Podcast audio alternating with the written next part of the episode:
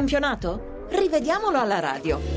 Eccoci allora all'appuntamento con la nostra moviola radiofonica realizzata redazionalmente in collaborazione con Luca Gattuso e Lorenzo Baletti. Alla console c'è Massimo Bozzoni che ci sta assistendo. In prima pagina l'anticipo eh, di Torino tra la squadra granata e l'Atalanta, uno a uno il risultato finale.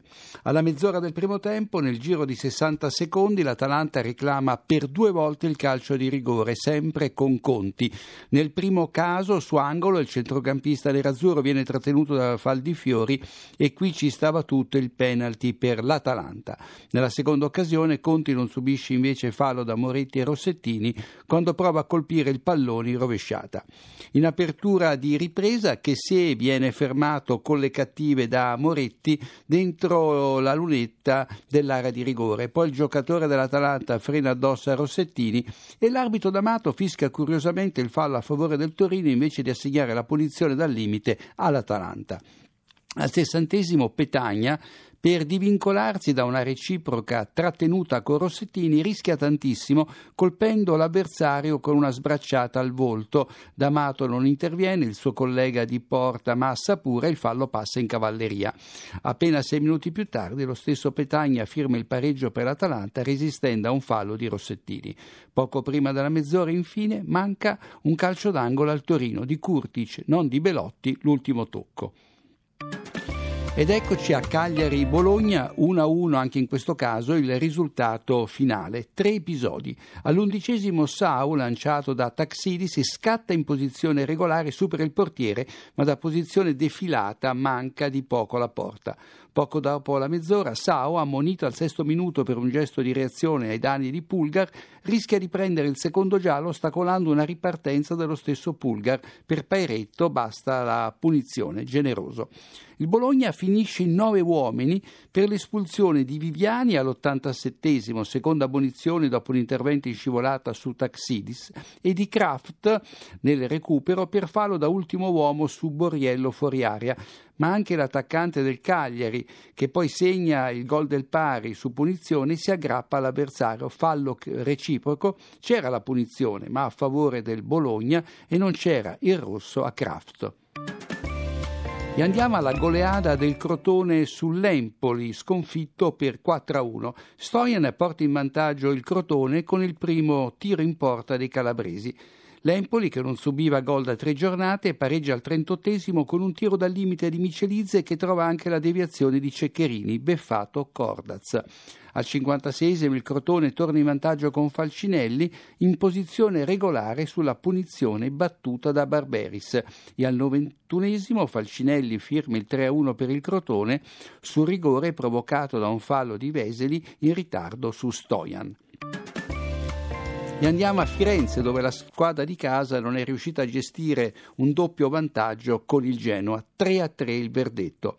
Poco prima dell'intervallo Simeone riesce nell'impresa di mettere K O due avversari. L'argentino colpisce in faccia sia De Maio con una spallata sia Sanchez con una rovesciata. Quest'ultimo si rialza quasi subito mentre De Maio resta a terra per tre minuti. Orsato fischia solo il secondo fallo e mostra il giallo a Simeone. C'è un limite anche all'agonismo. E poi Simeone ampiamente in posizione regolare quando dimezza le distanze al cinquantasettesimo lo tiene in gioco Sanchez. Buonissimo anche il successivo pari del Genoa. Simeone scatta sulla destra in linea con De Maio, quindi in posizione regolare, passa a Tarabota il cui tiro sul secondo palo viene deviato in rete da Iliemark, tenuti in gioco dallo stesso De, De Maio.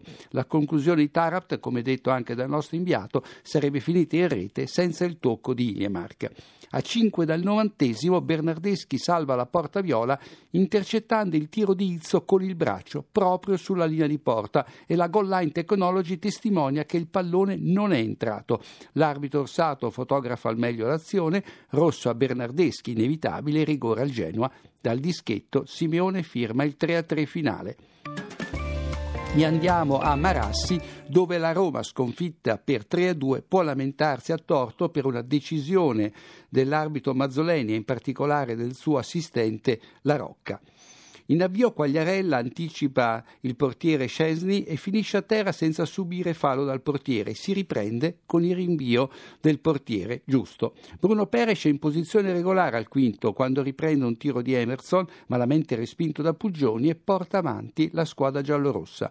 Poco prima dell'intervallo, sugli sviluppi di una punizione battuta da De Rossi, Rudiger ostacola l'uscita di Puggioni, che recupera il pallone proprio sulla linea. L'arbitro fischia il fallo del romanista e comunque la tecnologia certifica che il pallone non ha superato la linea di porta. Muriel compie il sorpasso al settantatreesimo con una punizione che si infila in rete grazie anche alla deviazione di testa di Nainggolan in barriera, fallo originato da una trattenuta di Rudiger con il braccio ai danni di Schick in percussione, eccessivo forse il giallo. E ancora, Dzeko scatta in fuorigioco prima di segnare al settantacinquesimo la terza rete della Roma e l'arbitro annulla sulla segnalazione dell'assistente La Rocca, che invece sbaglia clamorosamente nell'ultima azione della partita. Berescinski stende Dzeko nel cuore dell'area eh, doriana e l'arbitro, invece di punire con il rigore il fallo del difensore, assegna una punizione alla Samp per il fuorigioco inesistente di Dzeko, che spuga alle spalle dei difensori doriani sul cross di Strotama. In soldoni il fuorigioco non c'era proprio e alla Roma manca il rigore del possibile pareggio. Di corsa a Reggio Emilia, dove la Juve a trazione anteriore si è imposta per due a zero sul Sassuolo. In un duello ad alta quota Alexandre e Aquilani usano le braccia, ne ha la peggio il centrocampista emiliano, ma la scorrettezza è reciproca. Poi Aquilani stende Quadrado senza tanti riguardi e qui l'arbitro Doveri gli risparmia l'ammonizione. Da Cineteca alla seconda rete della capolista, Higuain sfrutta una leggerezza di Cannavaro, gli porta via la palla in modo regolare, va via sulla sinistra e crossa in mezzo dove Dybala fa velo e lascia il pallone a Khedira, che mette dentro di piatto. Ed eccoci al successo dell'Udinese sul Milan per due a uno. Al trentunesimo Alfredson lancia sulla sinistra Terò, che in posizione regolare buca Donnarumma e pareggia il gol di Bonaventura. In fuorigioco a centro area c'era Zapata, che però non interferisce nella manovra. Per gli infortuni di Bonaventura e Faraoni, Banti prolunga correttamente il primo tempo di quattro minuti. Al settantesimo l'episodio più importante di questa partita. De Paul, in fase d'attacco, poco dentro l'area rossonera, scalcia da dietro De Sciglio senza avere alcuna possibilità di colpire il pallone. Fallo da rosso diretto. Ma l'arbitro Banti, per niente aiutato dall'addizionale Nasca, due passi dall'azione, si limita ad ammonire il giocatore dell'Udinese, che a distanza di tre minuti firma il sorpasso. In quel momento Montella non aveva ancora sostituito l'infortunato De Sciglio con Vangioni, però in quel frattempo tempo il tecnico rossonero aveva inserito Bas- Bacca al posto di Lappadula e Del Nere aveva cambiato Fofana con Adnan. Tutto questo per dire che nel momento del gol decisivo il Milan si trovava con un uomo in meno. Allora è tutto con le partite che si sono svolte fin qui. Eh, fra poco inizierà al San Paolo Napoli-Palermo, l'arbitro è Celi di Bari e io restituisco la linea a Roma.